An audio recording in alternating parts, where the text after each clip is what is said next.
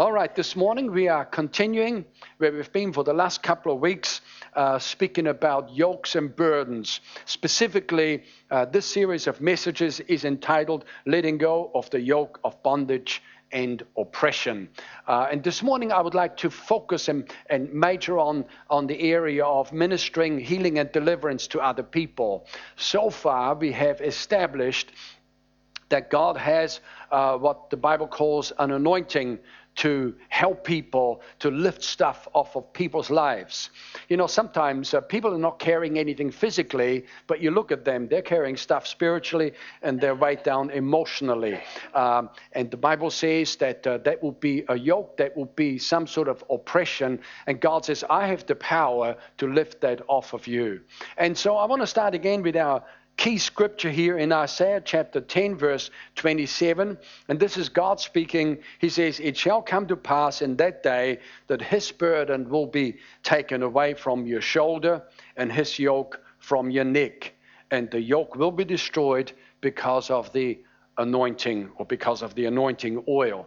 And uh, just by way of recap, we've said that. Uh, uh, in Scripture, the word yoke is u- usually linked together with words such as burden, such as oppression, such as uh, uh, kind of slavery and bondage and so forth.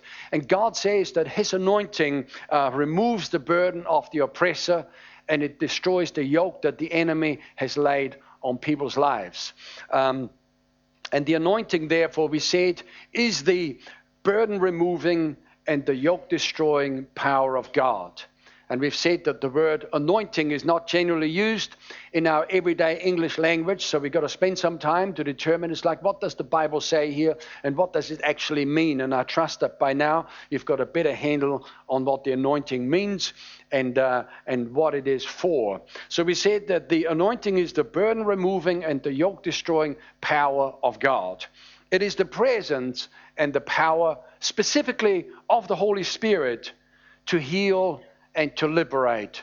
And if I were to ask for a show of hands uh, right across the auditorium here, and I'm not going to, but if I did, hands would go up everywhere of people that could testify that they know that God has lifted stuff off of off of their lives, and many times, multiple times. Uh, it's not just a one time kind of shot and, and everything, but multiple times where God has removed burdens and destroyed yokes in their lives. Sometimes as, uh, as, as they've been praying, other times as they, as they have been prayed for. Other times people have been in a special meeting somewhere, could have been in a small group meeting, and people gathered around them and prayed for them. People say, Oh, wow, something just lifted off of me right now.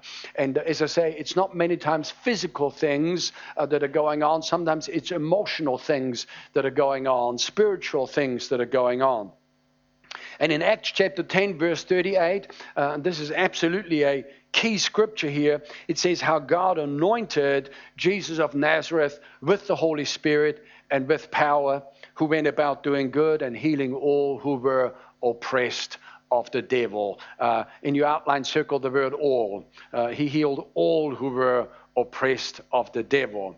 So it's not like hit miss, hit miss, hit miss. No, he healed all who were oppressed of the devil. God's got healing for everybody that's oppressed of the devil. God is not determined for some people to remain oppressed and other people to be liberated. The, the anointing will work indiscriminately if we have faith and know how to connect with the anointing.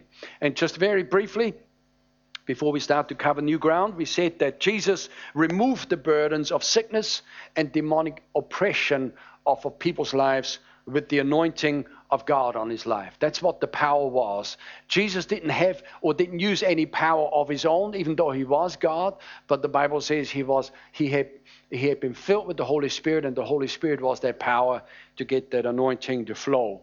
And then lastly, we said here in Luke chapter 4, verse 18, we said that Jesus performed and he demonstrated six functions uh, through the anointing. And for those of you that know how to spell, just be gracious right now, okay? We've got a, little bit of a problem here, but we will get that fixed up later on, all right? So he performed uh, and demonstrated six functions through the anointing, uh, and it's all listed there in in uh, Luke chapter 4, verse 18 and 19. Number one, he preached the gospel to the poor.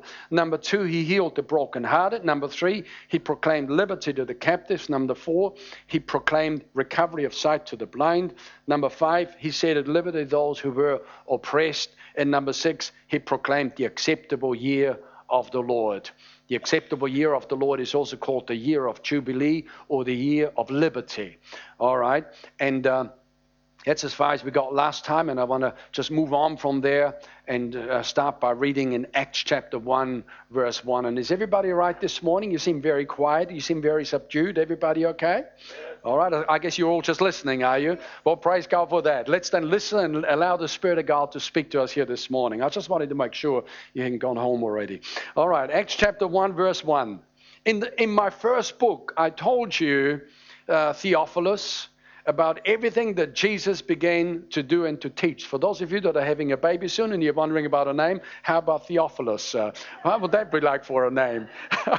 Verse 2 Until the day that he was taken up to heaven after giving his chosen apostles further instructions through the Holy Spirit. Now, Book of Acts. Uh, is one of the 66 individual books in the Bible. Um, and uh, here is a man by the name of Luke. Uh, in fact, Luke was a doctor, he was a, a physician, um, and he's uh, writing to uh, his friend Theos- Theophilus, um, and he talked to him about his first book. Now, of course, we understand that the first book that Luke wrote was the Gospel of Luke. All right. Gospel of Luke is basically a summary of the life and ministry of Jesus uh, from birth to death and everything in between. And Luke wrote that. Um, and then he's talking about another book that he is now writing to Theophilus. And of course, that book is called the Book of Acts. So Luke uh, is one of the writers uh, of uh, different portions of the scripture. He wrote the Gospel of Luke and he wrote the book of Acts. Uh, and here he's talking about, he says, about everything that Jesus began to do and to teach. Now, if we just skim over that, that whole thing and kind of not really drill down, we're liable to miss what God is trying to tell us here. It talks about the word began. And sometimes, you know, we got to just stop like right at one word. And sometimes people read a whole portion, like, uh, you know, a whole page and try to get their head around it. I don't know about you, but that doesn't work for me. There's too much in there. So I've got to slow right down and just break it down into individual uh, portions. And sometimes a verse, I break it up into phrases, and many times I break it up into words and try what, what's God actually trying to tell us here. And the word began here is an interesting word. Um, because uh, uh, the inference here is that if something begins, it needs to carry on. Sometimes, of course, we know things begin and they never do carry on. But specifically here, in the Greek language, uh, which is what that portion was written in, it uses the word began, uh, and the, the meaning of the word begin is to be the first to do. To be the first to do. Now, Jesus was the first to do and to teach something. Um, and, uh, and, and again, when it says he was the first to do, the inference here is that there'll be a second to do, and a third to do, and a fourth to do, and on and on and on, so that there's perpetuity. Do you know understand the word perpetuity? You know, that's a big word for somebody like me. Uh, English is se- my second language, so everybody say perpetuity. Um, and you probably pronounce it better than what I do. But that means it just goes on and on and on and on and on. All right? And so that's what that means. Jesus began and he wants it to carry on. Um, and then it talks here in verse 2, it says, until the day he was taken up to heaven. So, to link it all up now, he began to do and to teach until. So, in other words, he began until, and then it stopped, uh, at least for a moment. Uh, and that's kind of the understanding here. And you know, Luke had an understanding. Um, that uh, understanding the plan of God, uh, he specifically wrote not just kind of like, oh, let's just chuck something on paper and send it off to uh, Theophilus, but he says, let's be very precise here because this is about the kingdom of God. This is about eternity. This is about people's lives, and we need to get it right. You know, when it comes to salvation, we don't leave it up to luck or to chance. We need to be very precise. Okay? And that's basically what he's saying here. He says everything that Jesus began to do and to teach, number one, do, number two, teach.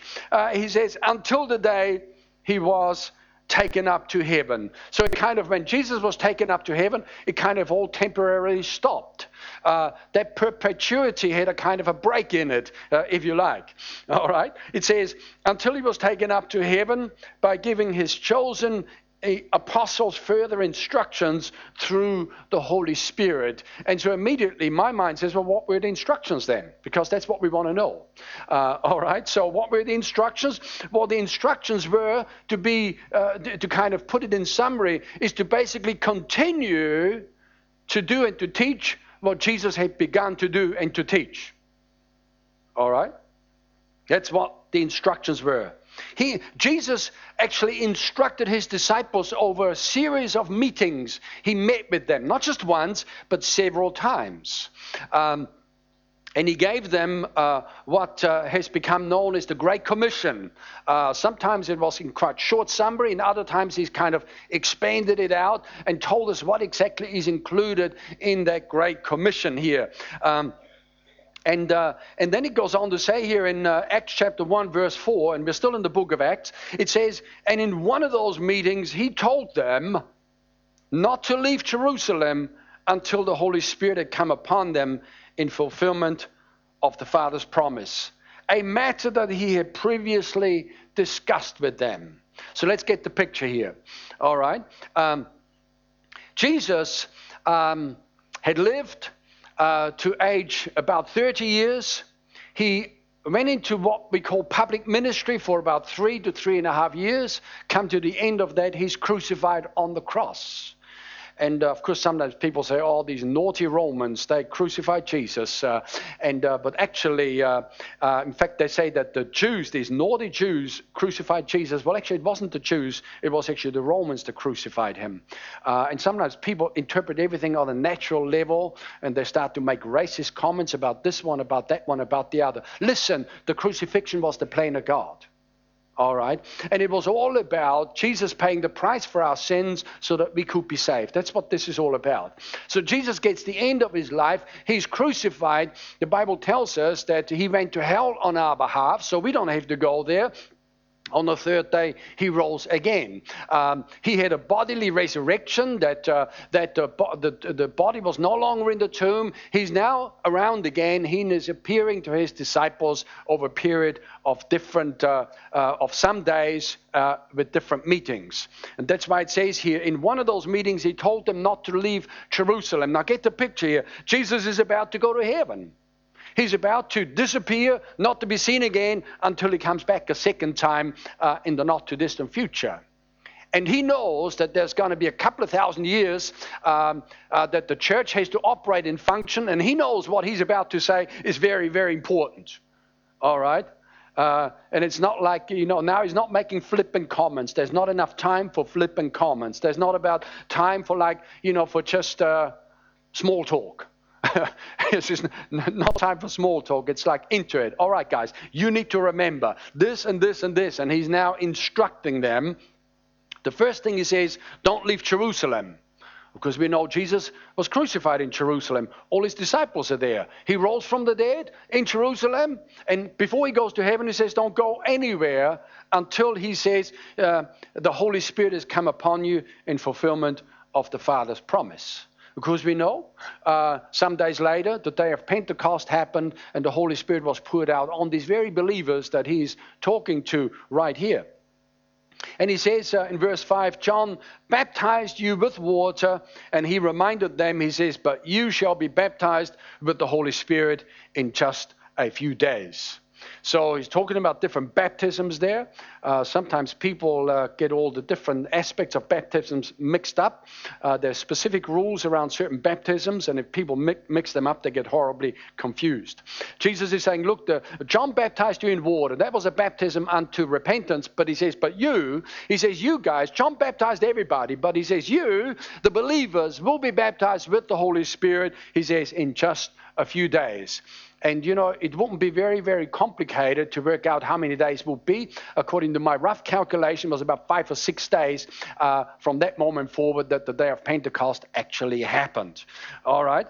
Now, what happened? Uh, why did they need the Holy Spirit in their lives? Why did Jesus say, Come on, guys, don't, don't you go anywhere? I know I've told you to go and preach the gospel, to do this and to do that, but he says, Right now, he says, Don't go anywhere. He says, Because the Holy Spirit is the anointing to remove burdens and to destroy yokes in people's lives. I know this is very basic, but sometimes people skim over that and miss the whole point.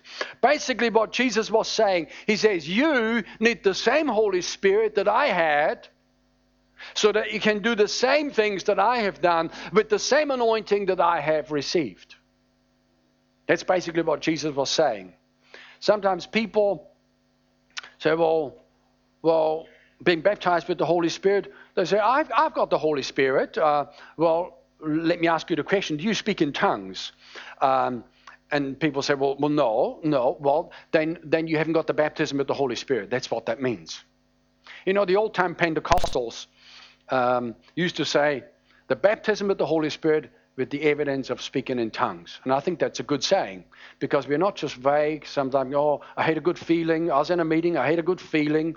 Uh, no, no, no, no. The baptism with the Holy Spirit with the evidence of speaking in tongues. If somebody is baptized with the Holy Spirit, there's the evidence of speaking in tongues. If there's not the evidence of speaking in tongues, there has not been the baptism with the Holy Spirit. Now, most new Christians that love God want to go all the way, and it's not a problem. But you know what? We've had teaching against the Holy Spirit. We've got, we've got whole church movements that are like, oh, no, that's off the devil. How they ever figured that out, I don't know.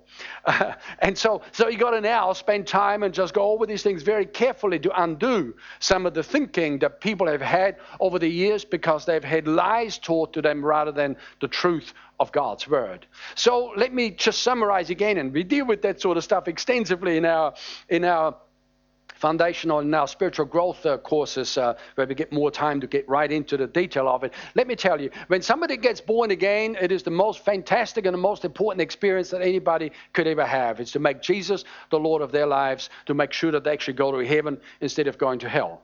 But there is a second experience. Everybody say a second experience or an additional experience called the baptism with the Holy Spirit. And that's what Jesus is talking about. He says, You need the baptism with the Holy Spirit. Because he's already told them previously in Acts chapter 28, he says, he says, Go into all the world and preach the gospel. He says, and make disciples of all the nations, baptizing them in the name of the Father, the Son, and the Holy Spirit in Acts chapter, should I say, in, uh, in, in, uh, in Mark's Gospel, chapter 16, and we'll get there a little bit later on. He says, These signs shall follow them that believe in my name. They will cast out devils. He says, They will speak with new tongues. They lay hands on the sick. And he says, And this is all what all the believers do. But here's the, here's the, here's the trick it's the believers that have been baptized with the Holy Spirit. Because these guys might have been tempted to say, all right, well, let's get out there. Jesus says, don't go anywhere until you got the Holy Spirit. All right? So, in other words, the Holy Spirit is then the power, is then the anointing to get the job done. So when you lay hands on people, they will actually get healed. When you cast out devils, they will actually leave because not only are you speaking words, not only are you laying hands, but there is an oomph behind that. There is a power, there is an anointing to remove burdens and to destroy yokes in people's lives. Praise God. And some of you are more excited than others. John chapter 14, verse 12. Most assuredly, Jesus speaking, most assuredly, I say to you, he who believes in me, the works that I do, he will do also. Now, he's talking about doing things again. What were the works that Jesus did? Well, He went around, he prayed for the sick, he cast out devils, he raised people from the dead, uh, and he taught people about the kingdom of God. Um, that was the works that Jesus did for those three, three and a half years that he was in his public ministry. Uh, is an itinerant uh, prophet, we might say, traveling from town to town, from city to city, from community to community, to kind of proclaim the kingdom of God and then he demonstrated the power of God uh, in their lives. And then he says, The works that I do, you will do also. He says, And greater works than these will you do because I go to my Father. And that's an interesting comment. He says, he says You'll do greater works because, because I go to my Father. Now, sometimes people have said, What are the greater works? And somebody said, let's just do the works and then worry about the greater works. All right. So sometimes let's just get going. Let's just not now get get all uh, too too bogged down with trying to ask the question, what are the greater works? Well, let me just give you a thought here. You know, back then. Uh, they didn't have electricity, uh, so they didn't have television back then. They couldn't reach multiply millions, millions of people in one meeting, which is now uh, quite possible. Nowadays, we got the internet. Uh, there's just stuff going on right now where the earth is covered with the gospel of the Lord Jesus Christ that was physically impossible for Jesus to do. He was just one man going from place to place uh, in one spot at any given time. So, right there, uh, today we are able to go a whole lot further uh, than what Jesus was able to do because, for a start, he only began and we are supposed to carry on. And he did the works, and he says, You will do the greater works. All right. He says, Because I go to my Father. Because I go to my Father. And of course, in another place, he mentioned that he says, when he was going to go to the Father, he says, he says, and I will pray that he will send you another, another helper, uh, that he will send you the comforter. And here it is in Acts chapter 14, verse 16. And he says, and I will pray the Father he says that he will give you another helper. Helper is written with capital H. Uh, this is reference to the third member of the Trinity, specifically the Holy Spirit. He says he will send you another helper that he may abide with you forever. Jesus says, I'm leaving you, but the Holy Spirit is coming and he will never leave you, uh, he will never forsake you. Um, and he will be with you forever, he says. The Spirit of truth um, you know what? Um, the Holy Spirit, the Spirit of God, Spirit of truth, Spirit of Christ, these are all different names for the same person. It's basically the third member of the Trinity. You know, when people got the, the spirit of truth in their lives, it's very difficult for lies to remain. Because the spirit of truth will just kind of circle through the person's heart and mind and memory and just constantly scan it's like a virus scan on a computer. Just search out those lies, search out those deceptions. Mm, here is a lie. Here, you need to deal with this lie. And how do we deal with the lie? Well, we deal with the lie with the truth of God's word. That's why the preaching of the word is so important because people can go from one week to the next week, from Sunday to Sunday, and on Tuesday get into a lie, and on Wednesday it starts working in their lives, and on Thursday they're in a mess. Now, I'm not saying that that's what happens every time. I'm not suggesting that's what happens to every Christian, but sometimes uh, it's amazing what, what, what can happen, how the devil can get into people's lives between Sunday to Sunday. Uh, and what sometimes worse is that people miss a Sunday or two, and then the devil just works away, and the lies really start to get ingrained uh, in people's lives. And of course, then their lives go off, and then the lie starts to yield fruit in their lives, and then it goes from disaster to disaster. So he says, The Spirit of truth, whom the world cannot receive.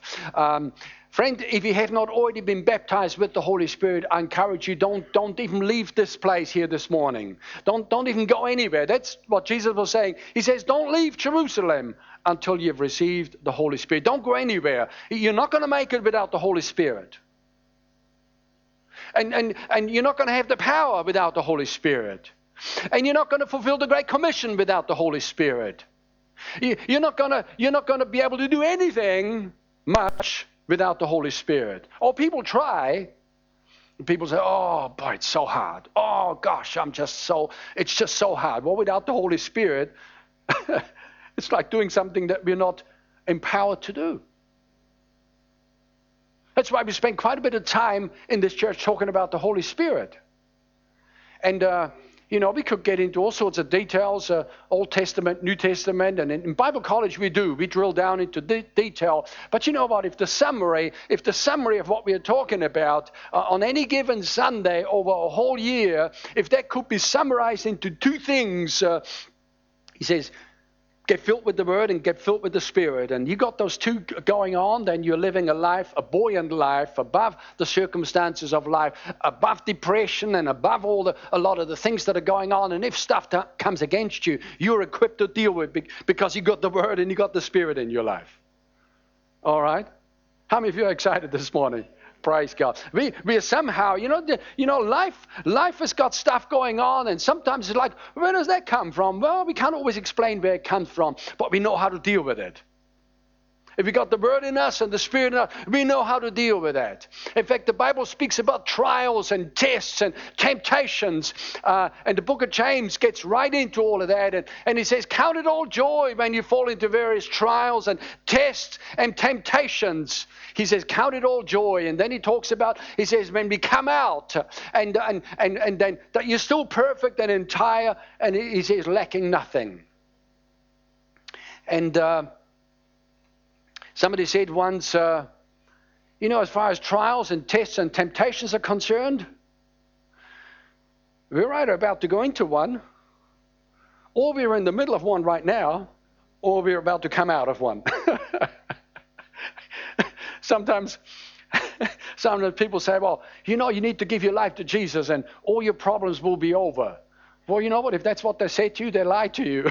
okay? they didn't tell you the truth. Because life is filled with challenges, and God knows that. And He says, You need the Holy Spirit to help you to deal with life's problems. And of course, specifically for the purpose of our study here, we're talking about helping other people. We've already talked about in our journey about the anointing, to receive the anointing, to have burdens and yokes destroyed in our lives. And now we get filled with the same power and we help to destroy uh, yokes in other people's lives and lift burdens off of their lives. Praise the Lord. It says, even the Spirit of truth, whom the world cannot receive. Um, people in the world don't have the Spirit of God in their life. Now, it's not to say that God can't, from outside, you know, direct them and, and, and so forth, and He does. But for us as believers, we have the Holy Spirit on the inside of us.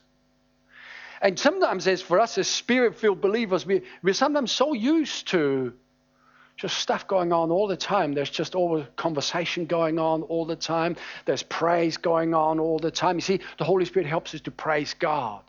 Um, and then when we get a bit tired, it's suddenly it's like we rebound again because we know how to get refilled with the Holy Spirit.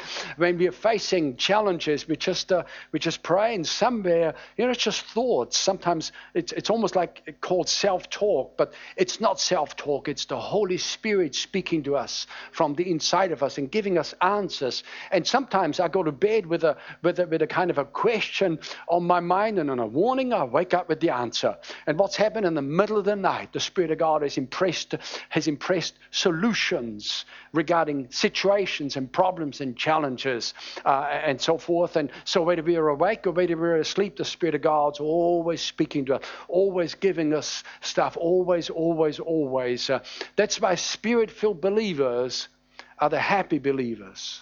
Spirit filled believers are the, the, the victorious Christians. Spirit filled believers are, and you know, we know that there is a, a, a rise and a wane in terms of spirit filled. And as I said, we, we've discussed this many times over, but people forget. You know, like somebody said once, you know, the truth of the word people leak it just leaks out of them and then they believe the truth and suddenly they start believing in a lie. It's like what's happened here? Well you know the preaching of the word needs to be repeated. We need to hear stuff over and over so that faith can come we can be reinstructed. And here's the deal. Somebody that might have been baptized with the holy spirit 5 10 50 years ago is no guarantee that they're they're filled today on the 14th of uh, November 2015 is no guarantee whatsoever because we need to be refilled over and over and over. Get filled up again. Get filled with the, with the person, and when you're filled with the person, you got the power. All right? Just on and on and on.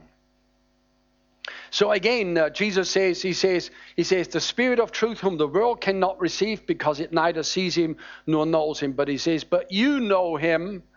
And he says, and he dwells with you and he will be in you. So, right now, we are a group, a community of believers come together. The Holy Spirit is with us and He's in us. When I say He's in us, if you have been baptized with the Holy Spirit. All right. So, and, and, and, and if He's not in the believer, then the Holy Spirit exerts a gentle kind of knock and say, I want to come in.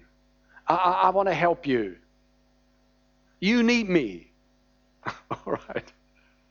That's why Jesus says, don't go anywhere uh, until you've received the Holy Spirit. And of course, we know that the early disciples received the Holy Spirit specifically on the day of Pentecost. They were in a prayer meeting in the upper room praying for some days.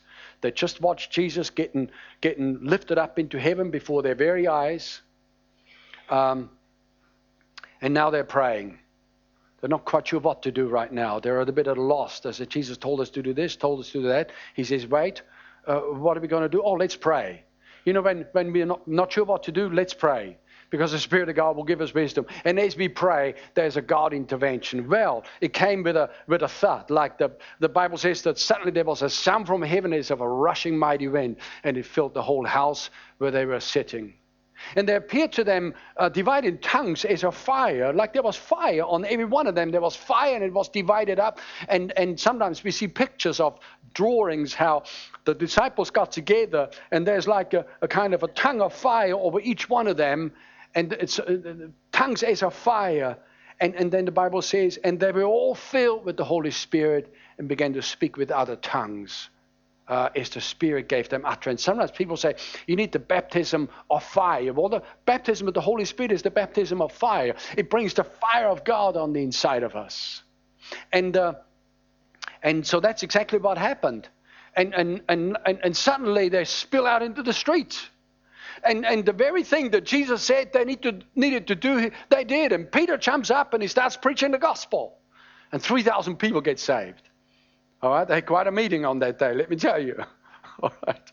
And I'm looking forward to the to the days when uh, when you know when we're going to spill out into the streets here and we we had a meeting here and we get a meeting out there. There's just black people everywhere. You know, it's been said that in the in the Azusa Street revival in a, in a, in a a, a place in, in Los Angeles, Azusa Street. Uh, they had meetings night after night. And there was on numerous occasions where the fire engine was called out because somebody said, The building's on fire, the building is on fire. And what people saw was the power of the Holy Spirit and the fire of God on the building. And it was inside and touching the believers. And it's been said that that, that move of God, it was a move of the Spirit of God on uh, in Azusa Street that lasted for some, I don't know, three years or five years or thereabouts. It spawned the whole Pentecostal movement around the world today. Whole denominations came out of these meetings. Uh, uh, one more notably is the Assemblies of God, what we call the AOG Church, and numerous others, uh, because the truth of the baptism of the Holy Spirit was restored back to the church. But people have struggled on without the Holy Spirit for centuries. And God says, You need the Holy Spirit. Okay. And so, praise God. And on the day of Pentecost, it all just happened. Um, William Seymour, who was a, uh, African American man that was the minister in that particular place, and the fire engine people came in and they said, "Everybody out! Everybody out! The building's on fire!" And he'd go out, and and and he'd look up and says, "Oh no, no, the building's not on fire." They go back in and carry on with their meetings. You know, praise God! Just a manifestation of the Spirit of God. You know, when there's hungry Christians anywhere, God comes and manifests uh, in and through them. We need to display a certain level of hunger before we're going to get an intensity of the Holy Spirit for that sort of stuff to happen. Acts chapter 1, verse 8, and we're carrying on with our story that we started with here. Uh, Jesus still speaking. He says, You shall receive the power of the Holy Ghost coming upon you, and you shall be witnesses unto me in Jerusalem and in all Judea and in Samaria and even to the uttermost parts of the earth. Now it's interesting, but in my study of the word, I use multiple translations. Um, just to kind of get another angle on, just to, to, unlock something for me, to kind of like, what exactly is God telling us here? You know, one thing that's always bothered me over the years is that people have separated the Holy Spirit and the power. And many translations say that you shall receive power. The King James Version says, after that the Holy Spirit has come upon you. And, uh, and most translations say exactly that. They say, You shall receive power after the Holy Spirit has come upon you. And they kind of separate the power from the Holy Spirit. But this translation here, Douay-Rheims, uh, dia, it says, You shall receive the power of the Holy Spirit. There is no other power. It's the power of the Holy Spirit. And that's the anointing that Jesus operated with. And that's the anointing, he said, will be available to you and to me. Every spirit filled believer has it. Every spirit filled believer has it. How many know that you can have something and not know what to do with it? I was just driving in Vanessa's car the other day, uh, dropped her off at the airport, and as I'm sort of uh, had a couple of other things going on, so I'm kind of waiting a bit. I'm sort of driving around, and as I'm driving, I sort of with my finger, I felt something. I said, What's under here? There's a number of buttons there that I didn't know were there. Oh, there's a whole facility. You can turn things on and turn things off. How many know you can have something and not know what to do with it? People got the Holy Spirit. Ah, I had goosebumps. Oh, that's wonderful. Holy Spirit's not about goosebumps. There's so much more. so much more. You know what? One of the things that we encourage in our life group meetings is that somewhere during the get together where the believers come together, that somewhere we're going to pray for at least one person. And we have what we call the hot seat. How do you know what the hot seat is? Like we put a chair in the middle of the room there. Say, all right, so and so, why don't you come and sit in the chair? we do that regularly at, at our ministers' meetings. We get somebody, we get we get somebody into the middle of that thing, and then, then we all pray, and then we all and, and everybody somewhere somehow lays hands on these people, and that's what we encourage in our small group meetings.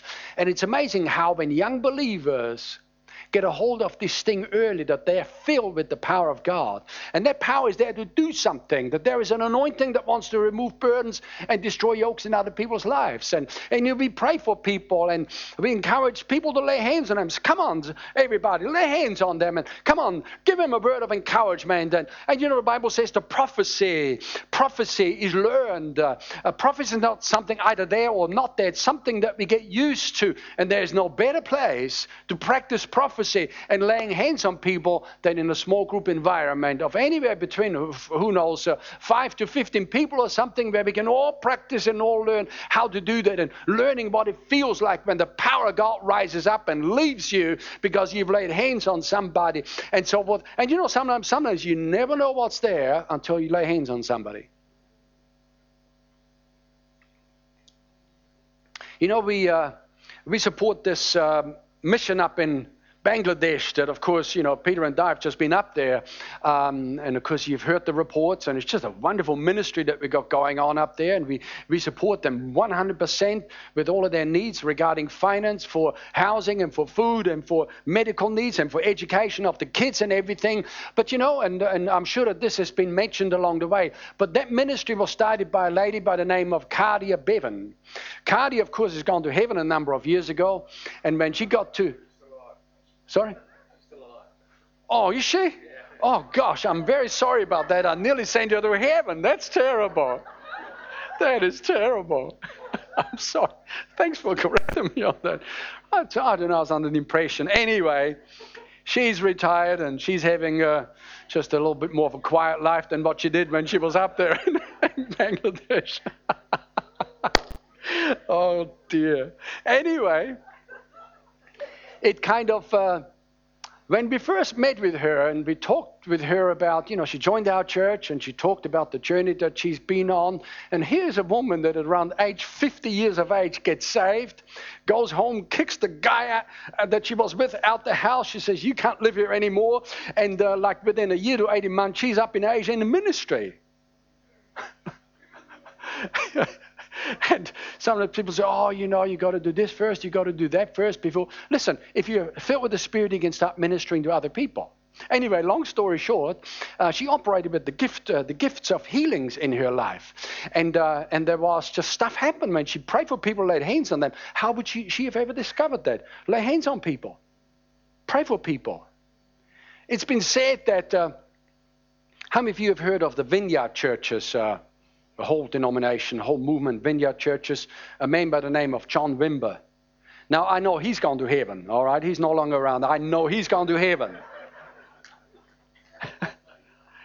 But incredible stuff happened uh, in and through that man's ministry and in, in, through his life. And it's like miracles happening. But you know what? It's been said that John Wimber prayed for 2,000 people before anything happened. He prayed for 2,000 people at least, and nothing happened. And then he gets to the 2001st, and suddenly things began to happen. So, what I'm telling you, and I'm not saying you need to pray for 2,000 people before anything happens, but I'm telling you, you never know what's there until you start laying hands. You might say, Well, I've only been a Christian for three weeks. Listen, if you're filled with the Spirit, it's the same power that's on the inside of you. And it's not about intelligence, and it's not about what you know at the end of the day. It's about releasing that power into people's lives. So, let's have more of that. Praise God. Laying hands on people and releasing the power of God so that burdens can be removed and yokes can be destroyed in people's lives. There is the concept uh, that is so prevalent in the body of Christ that if anybody needs prayer, oh, we need to get, you know, we need to get super saint here and to pray for so and so. We need to get the pastor, we need to get apostle so and so, or prophet so and so to pray. Listen, every believer can pray for somebody else, believers or unbelievers alike and uh, release the power of God into their lives. Praise God. He says, he says, you shall receive the power of the Holy Ghost coming upon you. And because initially, when the Holy Spirit comes upon us, the initial manifestation is speaking in tongues, speaking in a language that we've never learned before. It's a heavenly language. Uh, the Bible calls it the, the language of angels. And then once that's there, we have the evidence. We know that the Holy Spirit dwells on the inside. And then sometimes the Holy Spirit is just waiting to jump out and get on somebody. And one of the ways to get that to happen is to lay hands on other people. I mean, Jesus consistently went around laying hands on people. That not the only way. That wasn't the only way that he got people healed, but it is one of the main ways that we practice today uh, of getting people healed um, as we pray for them. He says, so basically, what is the power of the Holy Spirit? Well, it's the anointing. It's the anointing. Say, I have an anointing. Say, I have an anointing. I have the power of the Holy Spirit in my life. When I lay hands on sick people, they recover. When I cast devils out, they ran off. All right, so we got that power. It's there. The anointing is the power of the Holy Spirit to remove burdens and to destroy yokes. As uh, in my one of my last places of secular employment, I told this story before. There's a young man that uh, I had employed, and he's a lovely guy. And uh, anyway, along the way, I kind of managed to sort of, um, you know, share Christ with him, and he actually got born again. Prayed the prayer, and um, he was all, all thrilled and everything. And uh, one minute he tells me the story. He says, "Oh, one of my cousins is down from up country, and I know up Gisborne way or something. He's in hospital, and he's got cancer." I said, "Oh, has he?" How old is he? Oh, he's just a boy. He's not not even grown up yet, not even a teenager. He's just a boy. I says, oh dear, that's not good. So anyway, uh, he's sort of sharing the story how you know they were basically getting ready to write him off and uh, and and so forth. I says, listen, uh, I says, uh, next time you go up to hospital, and I'm talking to a brand new believer here, not in church, doesn't know anything. All right. I says, next time you go up to hospital, I says, why don't you wait for a good moment and and nobody's around, I says, just lay hands on him. Just lay one of your hands on, on him, let there be physical contact. And just say, be healed in Jesus' name. That's all you need to do. Just say, be healed in Jesus' name. And uh, he says, all right, I'll, I'll do that. Um, anyway, time passed, and uh, I sort of left it at that. And some weeks I say, uh, how's, your, uh, how's your cousin? He says, oh, he's all good. This is what you mean. You, have been to see him lately in the hospital? No, he's not in hospital anymore. He's gone home. He's all good. Brand new believer.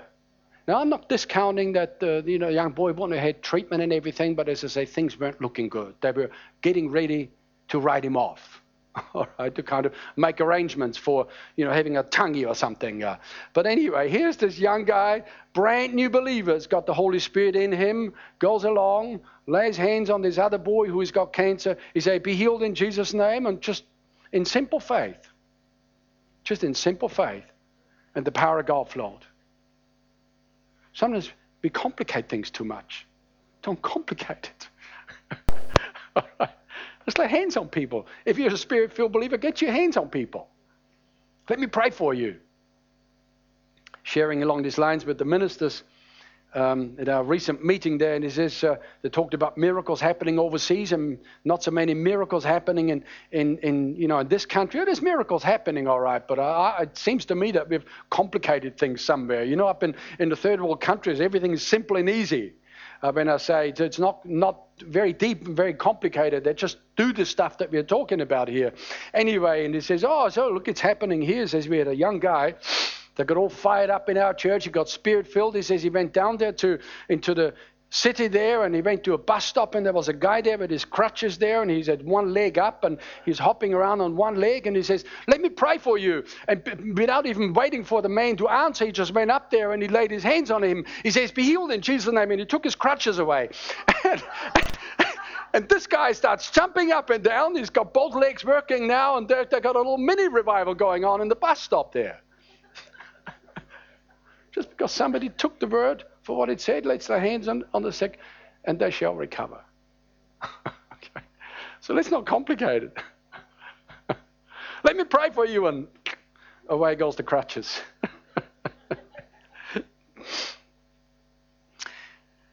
Wuest New Testament translation, and, the same passage here in Acts chapter 1, verse 8. Um, Wuest's a marvelous man. Kenneth Wuest is his name. He's a Bible scholar. He translated the whole of the New Testament.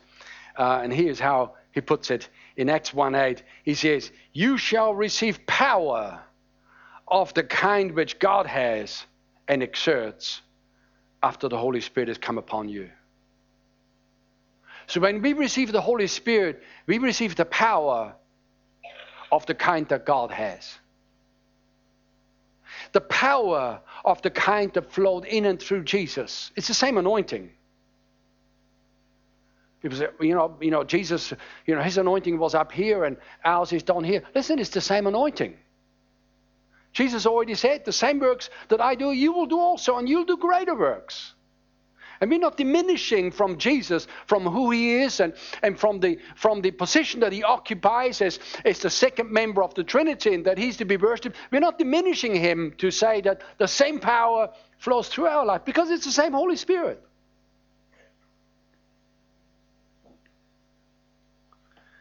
And what's interesting is that these uh, 12 disciples that Jesus had spoken to and, and, and the others that were there, specifically the 70 uh, disciples whom Jesus had sent out to also preach and heal the sick and raise the dead and cleanse the lepers, they had already operated temporarily in the power of God. Because Jesus says, I give you power, he says, to heal the sick, to raise the dead, to cleanse the lepers. He says, freely you have received, he says, freely give. So they'd already temporarily operated in the power of God. But now, Jesus is saying. Now, when the Holy Spirit comes in you, the power is not going to be just not there and then not there again. He says the Holy Spirit will be with you and the Holy Spirit will be in you. He says you'll become carriers of the presence and of the power of God. And if you're a born again believer, you're a carrier of the presence and of the power of God. You're a container and you're carrying the presence and the power of God with you. And God wants you to spill out the, the presence and the power of God wherever you go. And of course, the whole deal here with Acts chapter 2, verse 1, we've read it before. Let's just read this again. Boy, this spins my wheels every time I read it. When the day of Pentecost had fully come, they were all with one accord in one place. You know what? Uh, when Jesus says, wait in the city of Jerusalem until the Holy Spirit has come. Um, and one translation says tarry. Tarry is just an old English word for wait. Um, what were they supposed to wait for? until the outpouring of the Holy Spirit on the day of Pentecost, some days after Jesus told them to wait. Do you know what? There's believers around the world that are still waiting. Still waiting. Still having what they used to call tarrying meetings. You know, in the Pentecostal uh, environment, they have church services, they have gospel services, and then they got tarrying meetings and tarrying meetings. And anybody that's done any reading or any listening to the old time Pentecostal say, all right, let's, let's wait because there's still people here that have not been filled with the Holy Spirit. So let's all come and let's wait. So they all come to the front and they're all praying and they're all, oh Lord, give us the Holy Spirit, oh God, you know, and, and everything. But you know what? As soon as a person is born again, I mean, this instance, within a couple of minutes, if we instruct them right, we can get them filled with the Holy Spirit. There's no more waiting required. The waiting was only supposed to be done until the day of Pentecost. Once the Holy Spirit had been poured out in the earth, anybody, any believer can receive Him anytime without waiting. The reason why people wait is because they've not been instructed on how to receive, and others have not been instructed on how to minister the baptism with the Holy Spirit. As we deal with all of that in our foundational study courses so that the believers are equipped to be able to minister the baptism with the Holy Spirit. I think one of my biggest concerns is that we got churches around the world, um, believers around the world that are not filled with the Spirit, that are lacking, missing a vital component to get the job done. And then we got other people that are spirit filled believers that don't do anything with it. the day of Pentecost had fully come. They were all together in one place in one accord.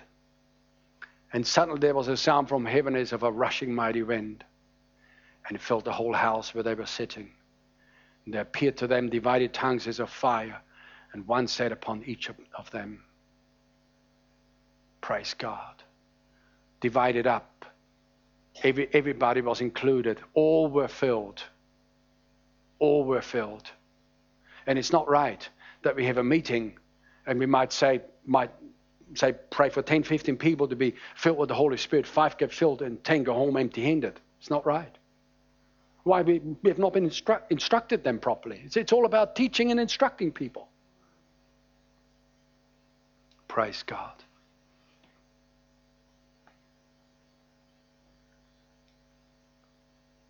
And they began to speak with other tongues as the Spirit gave them utterance, as the Spirit gave them words. One of the best ways to get used to the function of the Holy Spirit in our lives is to pray in tongues. The whole nine, we haven't got time to get into all the details, but there's nine specific gifts of the Spirit tongues, interpretation, and, and uh, you know, gifts of miracles and prophecy and all of these other things. The, the doorway into all of these things is speaking in tongues. Prayer meetings ought to be one roar where everybody speaks in tongues.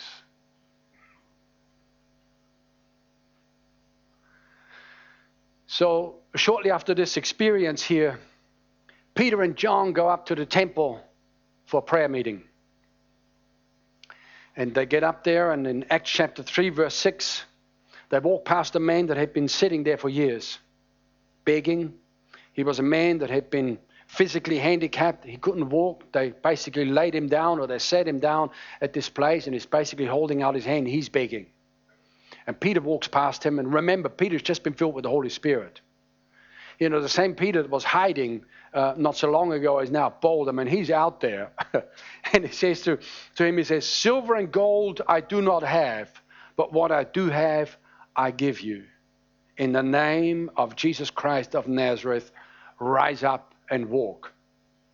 And he also didn't wait for the man to get up. He says he took him by the right hand and he lifted him up. And immediately his feet and ankle bones received strength. So that he leaping, he says, leaping up, he stood and he walked and he entered the temple with them, walking and leaping and praising God. Um, so silver and gold have I none. Silver and gold I don't have. People say, well, there you go. Peter was a poor man. Well, can I suggest he just didn't have anything on him? left his wallet at home, didn't bring his credit cards. but such as I have, I give you. What did he have? So I got the power of God.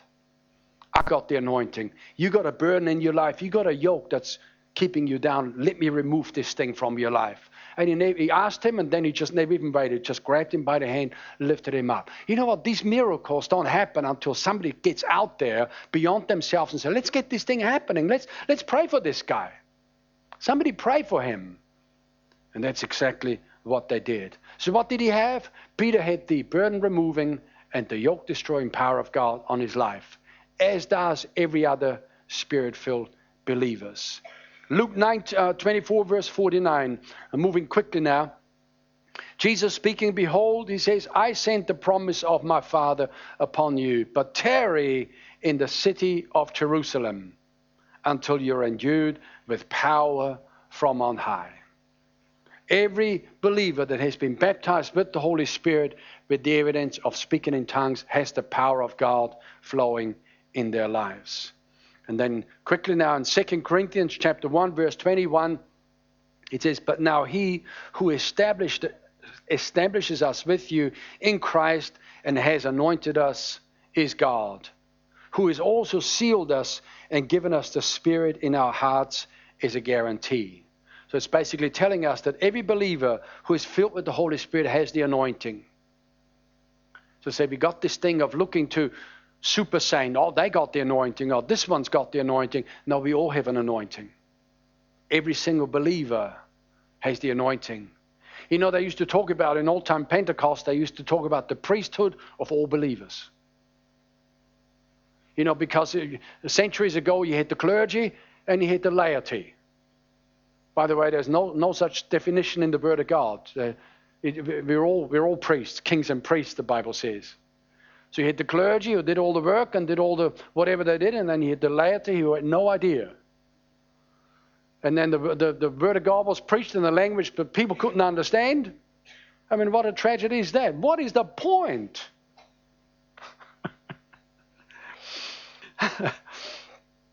Matthew 16, verse 15.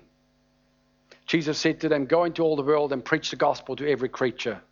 He who believes and is baptized will be saved but he who does not believe will be condemned. He's telling them about preaching the gospel. He says, and the results will then speak for themselves. Whoever believes is going to be saved. Whoever does not believe, he says, he will go to hell. Um, and these signs shall follow those who believe. And here is the, the important part. These signs shall follow them who believe. People say, these signs shall follow all the ministers. No, these signs shall follow those who believe. He says, he says, In my name they will cast out demons. They will speak with new tongues. They will take up serpents. And if they drink anything deadly, it will by no means hurt them. And they will lay hands on the sick and they will recover. Who is they? Well, they, the believers, will lay hands on sick and they, the, the, the sick people, will recover.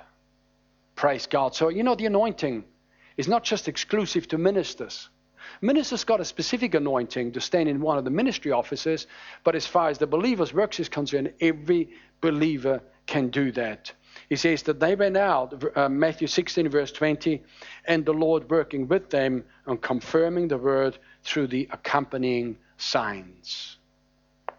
The Lord working with them with the accompanying signs. Friend, let me summarize. You're anointed to preach the gospel to lost people. It might not be in public meetings, but you're anointed to share with friends and family members and workmates to uh, you got the power of God to share the gospel with them. You can lay hands on sick people and see them recover. And if you see somebody that's clearly demon possessed or demon oppressed, don't call for super saint. You get right up there and get real bold and say, Come out in Jesus' name, because you got the power to cast out devils. And as I said, let's get some of that happening a bit more out in the streets and most definitely start practicing more in our small group gatherings where you come together. Let's let there not be a single meeting go by without praying for somebody. Not only will it help the people that we are praying for, but we are practicing the power of God. And the more we practiced, the more proficient we become at it. And this is all about the anointing. Say, I have the anointing. In Jesus' name. I can lay hands on the sick and they will recover. I can cast out devils